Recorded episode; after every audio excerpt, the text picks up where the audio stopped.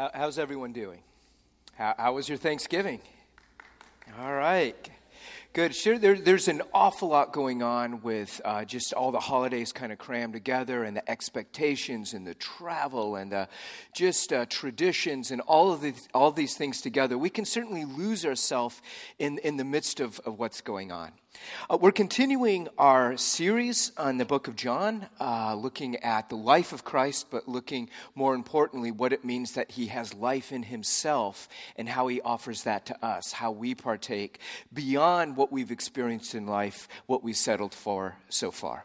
My name is Bill Osgood. I'm the uh, lead pastor here at Bethel Christian Church, and also want to thank you on behalf of uh, you know all of us here. Got a lot of people traveling, but but we have we have an exchange program going on with others visiting family. So glad that you could join us.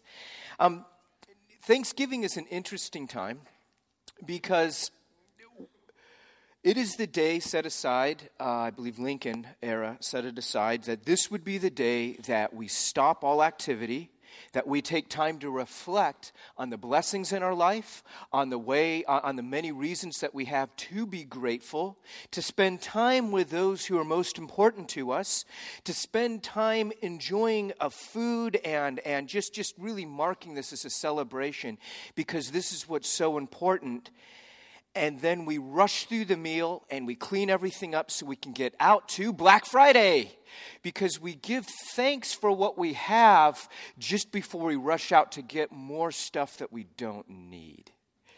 Um, now, there's nothing wrong with shopping. There's nothing wrong with Black Friday. There's nothing wrong with the adventure. And some people are like, you know, commando and elbows and walkie talkies and, and, you know, Christmas shopping, whatever.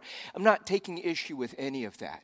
But I am taking issue with the fact that what our society, and we're all part of it, ha- has identified is it's the appetite where the money is. And that's what we're going to cater to. It's not the actual need the need for communion, the need for fellowship, the need for reflection, the need for gratitude, those, those are needs. That, that's Thanksgiving. That's great. But where, where the money is, it's appetite. And none of those things are sexy uh, reflection, time, space, all of that. And so it's the next thing, the immediate, and we got to jazz this up. So all the emphasis is on Black Friday and dealing with the immediate appetite. This is what you think you need right now. Let's see if we can go back a bit in the. I believe, if I'm not mistaken, we have the wrong. If we could get uh, part two up, if that's okay. I believe we have part one right here. Yeah, if we get part two up, that'd be sweet. Okay. Um, now, have some maybe have some pictures up later with uh, with Black Friday. But uh, let me let me use this time to jump us up to speed. Now, last week I mentioned that John chapter six is huge. I, I mean, we've got like sixty-seven ish verses dealing with a very very difficult teaching. But at the same time, it's the one teaching that all four gospel writers decided this is so important, so big, so Jesus y, we got to put it in there. There's two miracles that are included in every single gospel it's the resurrection, and the other one is the feeding of the 5,000. And, and so, on, on, at first blush, we could think, wow, this proves Jesus is God. There's, there's this huge need, all these witnesses. What are we going to do? There's hardly any resources. Hocus pocus, watch me pull a rabbit out of my hat, and all this extra bread, and it's a party. And everyone's like, wow, it's a miracle. This proves that Jesus is God and everything he says is true. And that's why the story is in every single gospel, right? Mm-mm. Because as we looked at a little bit last week, and to help us understand where Jesus really wanted us to arrive, we need to understand that it wasn't the, the miracle, and that's why it was included. It was the lesson that wasn't caught and that's why it's in all four Gospels. All the writers, in hindsight, said, We didn't get it. We didn't. We beheld with our hands, with our eyes, we saw the glory. We were there with Jesus, and we didn't know what we had when we had it. But Jesus was patient. He was gracious. He kept coming back. He kept leading us. So, this sense of, man, how could we miss this was so big and such a, a, a, a whole, they had to include it. Because in all the teaching, in all the times in the gospel we have the feeding of the 5,000, uh, we also have immediately it's connected to the walking on the water. And Mark tells us they didn't, they freaked out when they saw Jesus on the water. See, we had this miracle where he feeds 5,000 people, and then all the people go away. The disciples row across the lake. They're fishermen. They're seasoned, seasoned maritime, you know, they're on the water, not, not a problem. For six hours, they're straining in this horrible storm. They're starting to freak out. Jesus walks across the water, and they, they go nuts. They, they, they panic like he's a ghost. They're in awe of him. They can't speak. They worship him. But all those responses are wrong because they're not, they didn't get the lesson of the bread. It said, it, Mark tells us, their hearts were hardened. They didn't understand the lesson of the feeding of the 5,000. That's why they couldn't apprehend Jesus. And so Jesus gets in the boat and he says, Guys, what, what was yesterday?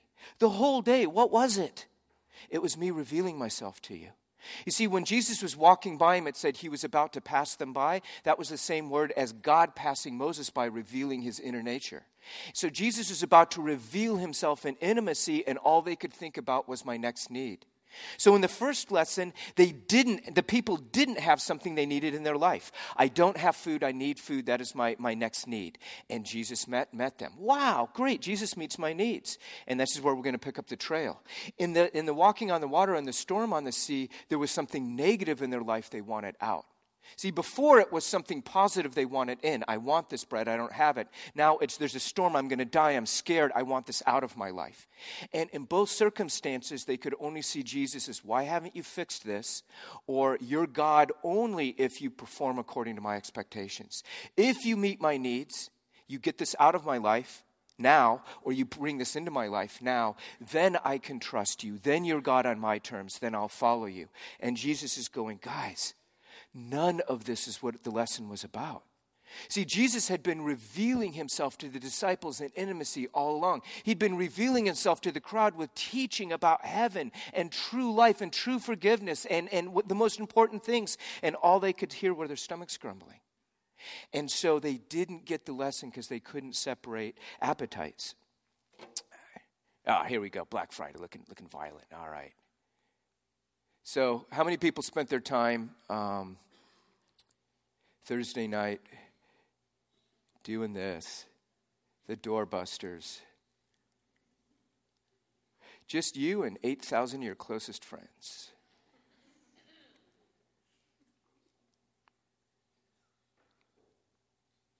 I guess not everyone was shopping. Let's go into the text eating Jesus. In a nutshell, if you remember nothing else, you've heard it your entire life growing up, it's absolutely true. We are what we eat. Spiritually as well as physically, we are what we eat. And this is the lesson that Jesus is getting to beyond that. Okay, let's look at the text. So, John chapter 6, uh, verse 26, if you want to follow along in your Bibles, otherwise, we got it up here. Jesus answered, okay, so all the people had been fed, they'd all dispersed. Disciples rowed across the lake. Jesus walked across the lake. They didn't get either lesson of the revelation. They're at the other side. All the people said, Where's Jesus? They run around the lake and they all converge on Jesus again. And this is where we pick it up. Very truly, I tell y'all, you're looking for me not because you saw the signs I performed, but because you ate the loaves and had your fill. Your appetites were met. Do not work for the food that spoils, but for the food that endures to eternal life, which the Son of Man will give you. On him, God the Father has placed his seal of approval. When they asked him, Well, what must we do to do the work that God requires? Jesus answered, The work of God is this believe in the one he has sent. So they asked him, Well, what sign will you give that we may see it and then believe you? What will you do? Our ancestors ate manna in the wilderness. As it is written, He gave them bread from heaven to eat. Notice the tense of that verb, He gave. We'll come back to that. Jesus said to them, Very truly, I tell you, it is not Moses who has given you the bread from heaven, it is my Father who gives. What's the tense? Present. See, they're looking to, God proved himself to our ancestors long ago, and I believe them that they met with God, and that's what I'm hanging my hope on. And he's saying, No, no, no, no, no. God's not past tense. He gave them the bread, but that's not what was going on. He was giving them the bread, just like right now, God is giving you your bread. Do you see it? Or are you looking in the past? Are you looking for that one time you had with God?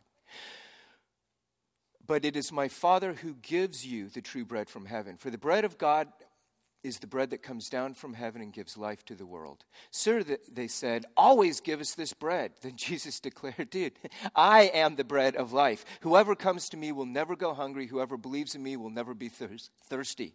But as I told you, you have not. You have seen me and still you do not believe. I've been with you all this time. I've been revealing myself to you, and I'm no more than an ATM.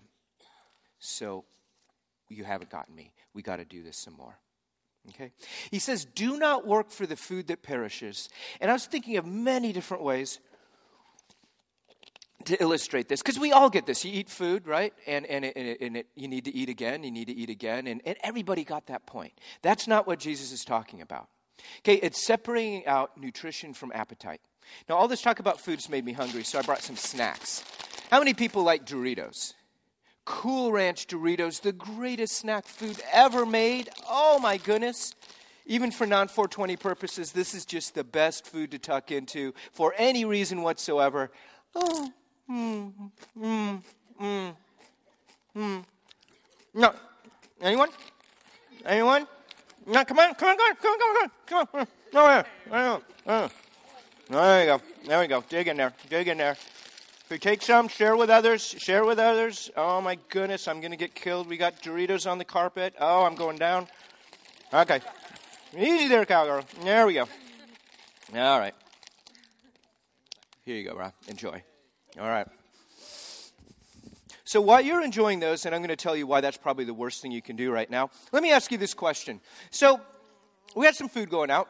What's going to satisfy you most? You've been, you've been working out, you haven't had stuff in a while, you haven't eaten, you got a little bit of a headache, a little bit of a lull in the day. What's going to totally do it for your body? Do we have, you know, choice number one, Coca Cola? Choice number two, the best Hetch Hetchy water anyone could ever ask for, right here, San Francisco Special. Or uh, Gatorade, the, uh, the uh, Florida billion dollar company designed for the uh, University of Florida football team. So, which one's going to satisfy you more? Okay, how many people say Gatorade? How many people Gatorade? How many people say water? How many people say Coke? All right. Okay, now when I said satisfy you, what do you think I meant? Do you think I meant it's going to nourish you? It's going to that your body says, "Yes, this is all the stuff I need." How many people think water wins that one? Okay. When when your body says, "Yes, this is what I need," how many people think Coke wins? Uh huh. And when you say this is what my body needs, how many people think Gatorade? Okay, more people Gatorade. We'll, we'll come back to that. Okay, now which one would you want? Okay, we would admit it. Water's smart. That's what you're really you're thirsty. All your body needs is water. Not not rocket science. But which one would you really prefer right now? Would you like Coke? Anyone? It is. Eh, it's reasonable. It's reasonable. Okay. Um, or Gatorade. Or water. Okay, here's the kicker. Now, all companies realize that what you really need is the same thing water, and it's basically free. And so each company, these guys are rivals, each company has to come up with a way you're going to buy our product and you're going to want it more. You're going to need it, you're going to want it. Because if we, we give you something that takes care of all your needs, you're done, you're not coming back. And so if we give you something that lasts for a while and then abruptly disappears, you're going to be back for more. That's good. But if we can make you want our product more than any other product, now we've got a lifetime consumer, consumer, and that's the best thing of all. So how do you think people get you to want Coke over water? Sugar, baby. All right, sugar. So this is just regular water. And so I'm going to add the equivalent amount of sugar as we'd find in this thing of Coke. Okay, we've got sugar.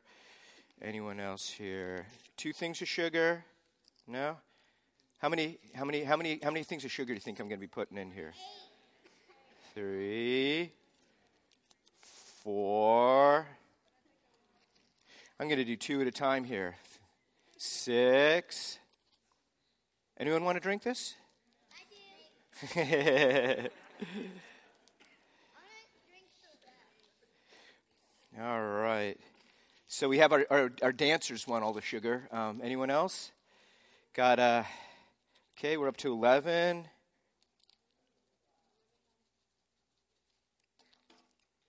Thirteen,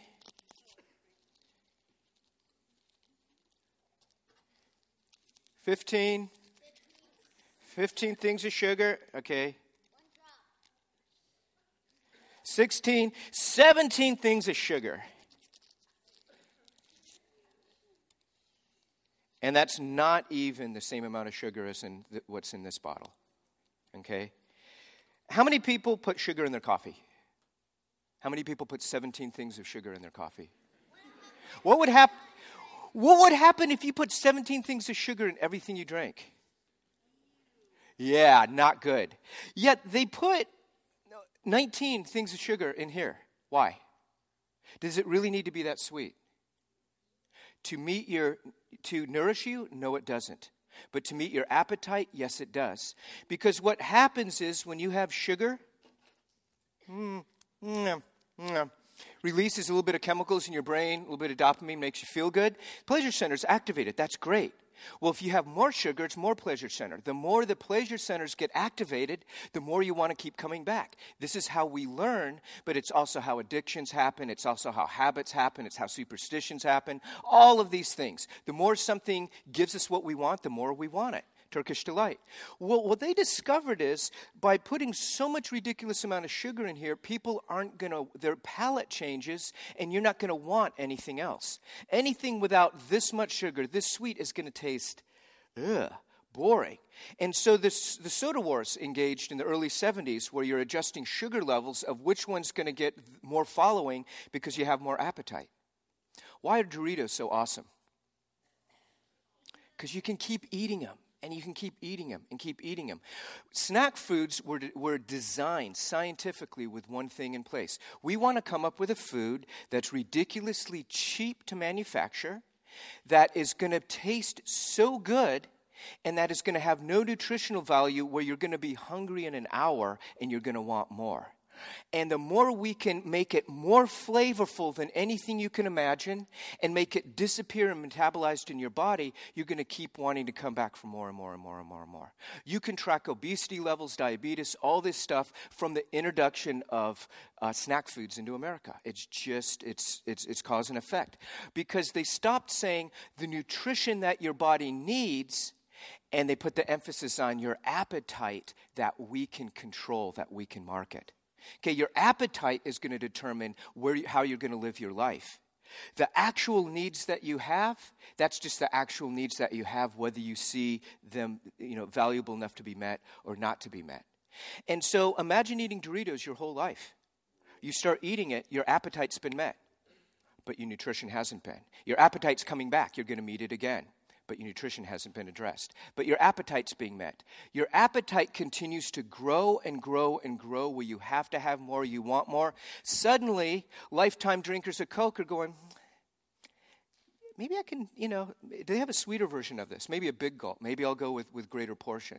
And, and so it's just our appetites continue to increase because the main need isn't being addressed with. And this was calculated and deliberate. I'll let you in on a dirty secret on Gatorade. And I love this stuff. This, this, this, this is my favorite. Delicious. Um, Gatorade is psychological. Yes, there's electrolytes in it. Yes, there's potassium and there's sodium, and you can, you know, this stuff you sweat out and it's good for you. But 90% of the value of this is, occurs in your mouth.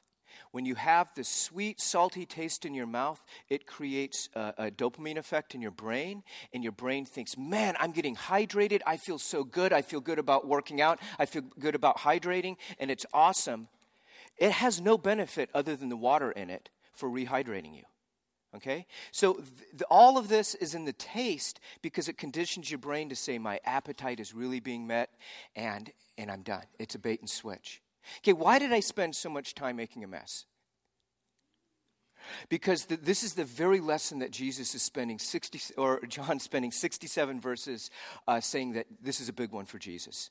He's saying we have to understand that we have to separate our appetites from our true needs because they're very different. Sometimes they can be the same, but often they are not. And all of us are going to strain for getting our appetites met and we'll stop there rather than pressing on to having our real needs met. And so, this is the backdrop that we have to understand. Don't work for the food that perishes. You came after me not because of intimacy, not because you saw me as God, but because you saw me as being able to meet your appetite. I was the sweeter Coke. I was the more Gatorade Gatorade. I was uh, the uber cool ranch Doritos, and it was good. But guess what? Tomorrow you're going to be hungry again. Am I just an ATM? Am I just 7 Eleven for you?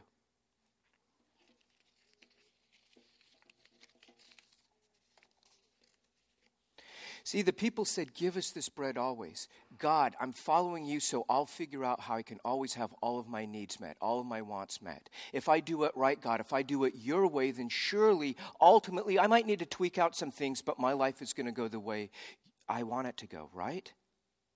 And so Jesus brings it back to the big picture I am the bread of life.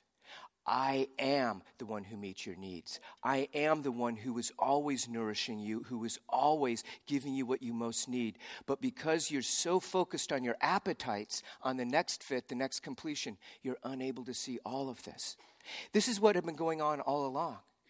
There is only one name that God told us that He's called. All the other names we have in the Bible are names that we make up about God. God is my banner. God is my healer. God is my peace. God is my portion. God is my whatever. Fill in the blank, whatever. And, and we make up our own names for God. That's awesome. But there's only one name that God says, yo, this is my name. He says, I am. I am the one who is. Don't try figuring me out. What you need to know is I'm here, I am present, I will always be with you. So when Jesus was walking across the water, revealing himself to them, he said, I am. Yahweh is here. Not it is I, but he said, Guys, don't be afraid. I am. The great I am who made the waves, who made the storm is here. Don't worry about whether the storm ends or not. All you need to worry about is I'm here. But they couldn't see that. They only saw him as a ghost, as an apparition, because their needs were so great in the scary storm, it wasn't enough even that the I am was there in their life they had to have their appetites fixed. So they weren't getting the lesson of the bread, they weren't getting the lesson of presence. And so he lays it out to them and he says, Guys, I'm going to keep turning it up because you're not getting it. I don't want you to walk away thinking that following me is a matter of getting most of your needs met and, and hoping it cashes out for you. And he's going to go on to say, Actually, it's quite the opposite. I am is here. Do not be afraid. I am your true appetite, your true needs. I am your completion. So we look at what we consume the stuff that passes away, the stuff that, that our appetites just, it expands our appetites but leaves us no satisfaction. What consumes us? So Jesus goes on to explain the bigger picture. All whom the Father gives me will come to me and whoever comes to me, I will never drive away. I will surely accept anyone who comes to me, no matter what, under any circumstances, with the tiniest bit of light. Help me, God. I will never drive away. For I have come down from heaven not to do my will, but to do the will of him who sent me. And this is the will of him who sent me, that I lose none of those he has given me, but raise them up at the last day. For the Father's will is that everyone who looks to the Son and believes in him shall have eternal life, and I will raise them up on the last day. At this, the Jews there began to grumble about him because he said, I, am the bread that came down from heaven. Isn't this Jesus, the son of Joseph, whose father and mother we know? How can he now say, I came down from heaven? Stop grumbling among yourselves. The great irony here is what was the context for the bread coming down from heaven in the Old Testament? The people were grumbling because God wasn't meeting their needs, right?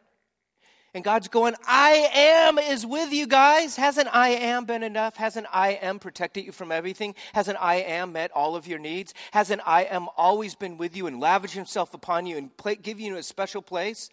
But they were grumbling because they were still hungry.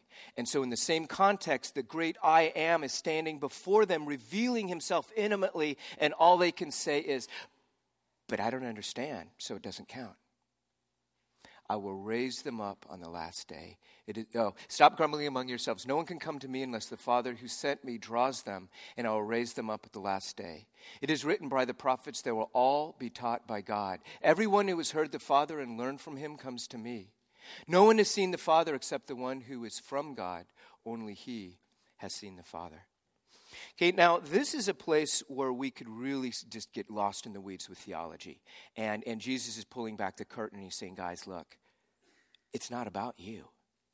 And that's good news. You see, you're disappointed it's not about you and all your appetites. But here's the problem the flip side of chasing after your appetites is disappointment. You will always fail. You'll always need more. It's never going to be enough.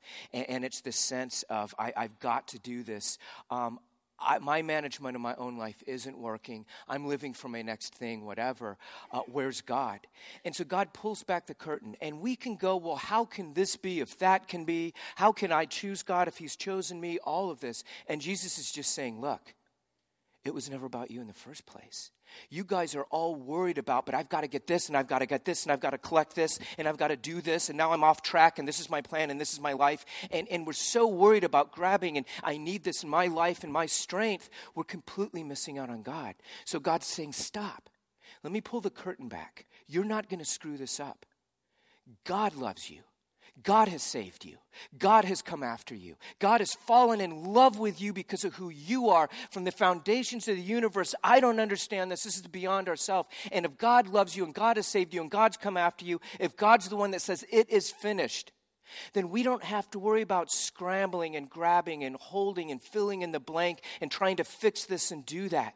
Our ultimate needs have been clearly met in Christ. What is the outworking of that here and now? And so he's saying, guys, stop relying on your own whatever and let, help me help you. In a sense, Jesus said this guys, listen up. You keep hearkening back to your ancestors. You keep hearkening back to Abraham and Moses and all these prophets. Let me tell you this your ancestors proved this very well. As long as it's about you, you're not going to find God. As long as you make it about you, you're not going to find God. And so every time going back, but they did this, they did this, they did this. Yeah, they didn't get any further than their appetites. As long as God met their appetites, God was cool. They followed him. As, long, as soon as they were disappointed, God was somehow unfair, unjust, not there, not showing up. They didn't matter anymore. They were fooled. All bets are off. And it's just based on did I get it or did I not get whatever the next thing. And he's saying they missed out. God was offering intimacy. God was offering his very life. God was offering a deeper way of connecting and being. But they couldn't see past themselves. Saying, God draws. How many people were at the Thanksgiving service we had? It's just an awesome, awesome time. And there's a beautiful testimony Chang shared. And, and he, I, he said it in a way I couldn't say it any better. He was, um, at this time, his life had gone downhill. He was on the street, addicted to crystal meth, left his job, left his friends, family, everything. And his, he, he knew he was hurting. He knew he was addicted beyond his ability to change, and he was scared. And, and homeless, and he's on the street, and he's been there for a while, and he's looking up. And he said, God just laid on him. He said, Chang, look up in the sky. What do you see? He says, I see all these stars. He says, How do they stay in place? He says, I have no idea. Well, how do you think they stay in place? You hold them. Exactly. Do you believe that I can hold all the stars in place? He says, Yes, I can. Then he said, Can you believe something more difficult? That I could hold your life in place. And he said, Man, I didn't know how he was going to do it. But if I could trust that the one who made the stars and could hold them in place was also good and faithful enough to hold my life in place, I could trust him. And it went from getting the next addiction, the next fix, the next appetite being fixed, and that's the level of humanity, in fact, most of us operate on, to a sense of this is what it means to be an image bearer. Where have you been all my life, God? Right here with me. That's how God draws. God's will is that all who behold him and believe will be saved. Verse 40. And so our question is this Is my pursuit of my own needs preventing others from seeing God in me? Is my pursuit of my own needs preventing me from seeing God as He is? Because my appetites are powerful and they're catered to by this world and they're catered to by science and they're catered to by my sinful heart. And it's so easy to get met and it's so easy to control and it fades away and it's nothing. And the real person remains unchanged. And these are the people that Jesus was reaching out to in love. Finally, what will ultimately consume us? Very truly, I tell you, whoever believes has eternal life. I am the bread of life. Your ancestors ate manna, miraculous manna, more manna than they could ever need. What's the manna with you? God's taking care of us. Your ancestors ate manna in the wilderness, yet they died. They ate Doritos and they died. Gatorade and they died, Coke and they died, even water and they died. But here is the bread, the intimacy the eternity, life in itself that comes down from heaven, which people may eat and not die. I am the living bread that came down from heaven. Whoever eats of this bread will live forever. This bread is my flesh, which I will give for the life of the world. Then the Jews began to argue sharply among themselves How can this man give us his flesh to eat? This doesn't make sense. Um, Jesus said to them, Very truly I tell you, unless you eat the flesh of the Son of Man and drink his blood, you have no life in you. Whoever eats my flesh and drinks my blood has eternal life, and I will raise them up at the last day. For my flesh is real food, my blood is real drink. Whoever eats my flesh and drinks my blood remains in me, and I in them. Just as the living Father sent me, and I live because of the Father, so the one who feeds on me will live because of me. This is the bread that came down from heaven. Your ancestors ate miracle and died. Whoever feeds on this bread, me, will live forever. He said this while teaching in the synagogue in Capernaum. Capernaum, if you remember, is where he started his ministry, rolls open the scroll of Isaiah and says, Today, um, the scripture's been fulfilled in your, in your presence. The Spirit of the Lord is anointed me, is upon me to proclaim the favorable year of the Lord, sight to the blind, release to the captives, to bind up the brokenhearted. And so it's full circle when he comes back and he says, It is this very presence. Now, there, the people still weren't getting it.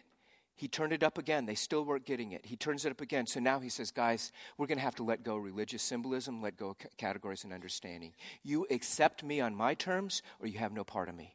And so it's going to be this difficult. We're not going to talk about appetites anymore. We're not going to talk about filling, taking Jesus and using him as bondo for my life so it looks really nice. But it's either Jesus is all or Jesus is nothing. So he makes the most scandalizing statement he can possibly think of. You must be cannibals. Okay, Jews, this was like the worst thing you could imagine. It's like, I, am not supposed to eat pork, but I'm going to eat a person. And, and, and God is going to be okay with that. That actually it's time to chow down. Now, all of us Christians, we go, John 6, that's, that's what he's talking about. He's talking about communion. Eat my flesh, drink my blood. Oh, they didn't understand because it was before the resurrection. Jesus rose from the grave victorious, and everyone who believes in Jesus, they believe, and then they take communion, and that's what Jesus is talking about, right? Uh-uh, not even close. Not even close. Jesus is talking about literally eating himself, eating himself, eating his real flesh, drinking his real blood. It wasn't symbolism. He was being that shocking, that scandalizing, because they, they weren't getting the categories, so he said, We have to ruin the categories. What's the most scandalizing thing you could imagine possibly doing in religion? That's it. And so, what you hold on to, your needs, your status, how other people see you, how you've arrived, how you've done faith, how you do all of this, your pedigree and how you're engaging God and how you're balancing your life, you got to just take all that away. Because really, what, what is important is the most shocking, scandalous thing possible. He's not talking about communion, he's talking about literal cannibalism. And people saying, Jesus, if this is what you're talking about, I, I just, I can't get it. I can't get it. I can't get it. And so he forces the issue. How many, how many, all you cannibals? Join me over here, and everybody who's not willing to actually eat me, go over there. And the people were like, all right. I guess this is all I need my Gatorade, my Coke, and some sugar, and I'll go over here with my appetites. And over 150 people stopped following Jesus. He had 150 disciples up to that point. And they all stopped following him. They all walked away. He had a growing ministry. He was on all the radio shows. Um, the Tonight Show, Jimmy Kimmel. I mean, he, he's just he's he's he's blowing up the airwaves. He was a rising star, and he just shot the ministry in the foot because everybody left him. This guy is crazy, and so he turns to his disciples. There's only twelve left, the 12 that didn't get the lesson of, of intimacy with the, with the loaves. They only saw the appetite. Yay, Jesus, he met the appetites. He proves he's God. And then he's in the storm. Boo, Jesus, he didn't save me from what scared me. He's not God. And now finally he turns to them when he's taken it all off the table. I'm not going to meet your appetites. I'm not going to, it's not going to be nice. Um, it's going to be scandalous. I'm going to ask you to do things that are difficult, things that you don't understand, things that you don't like, things that are really going to embarrass you.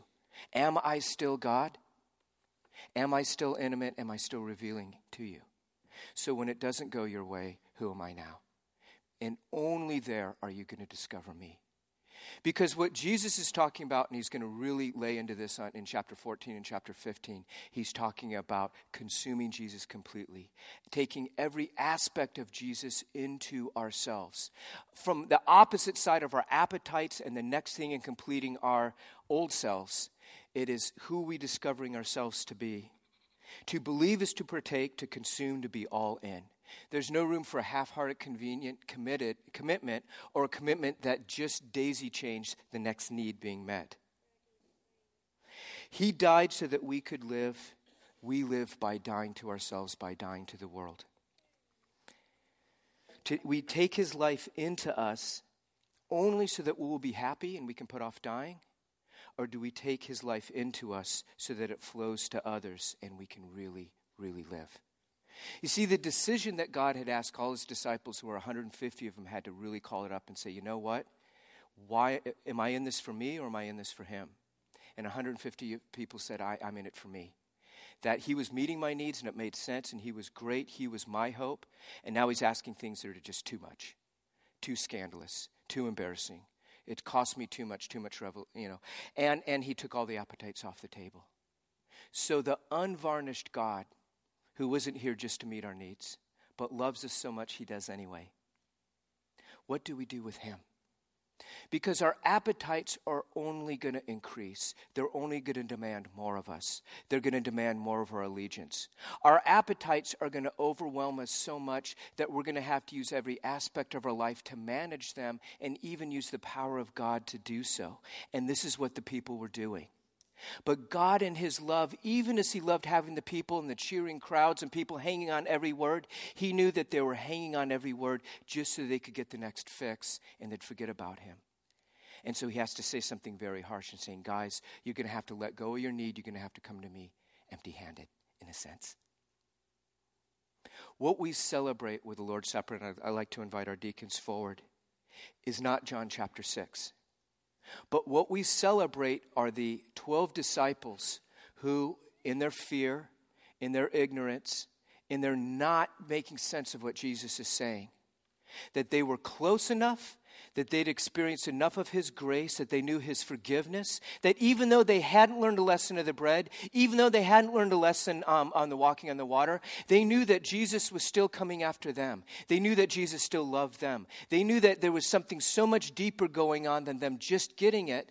And despite their constant failures, they could not deny this one fact that Jesus was still standing right next to them, looking at them and saying, How about you? Where are you going to go? And Peter looks up, as all of us have, and says this Where else are we going to go, Lord? Only you have the words of life.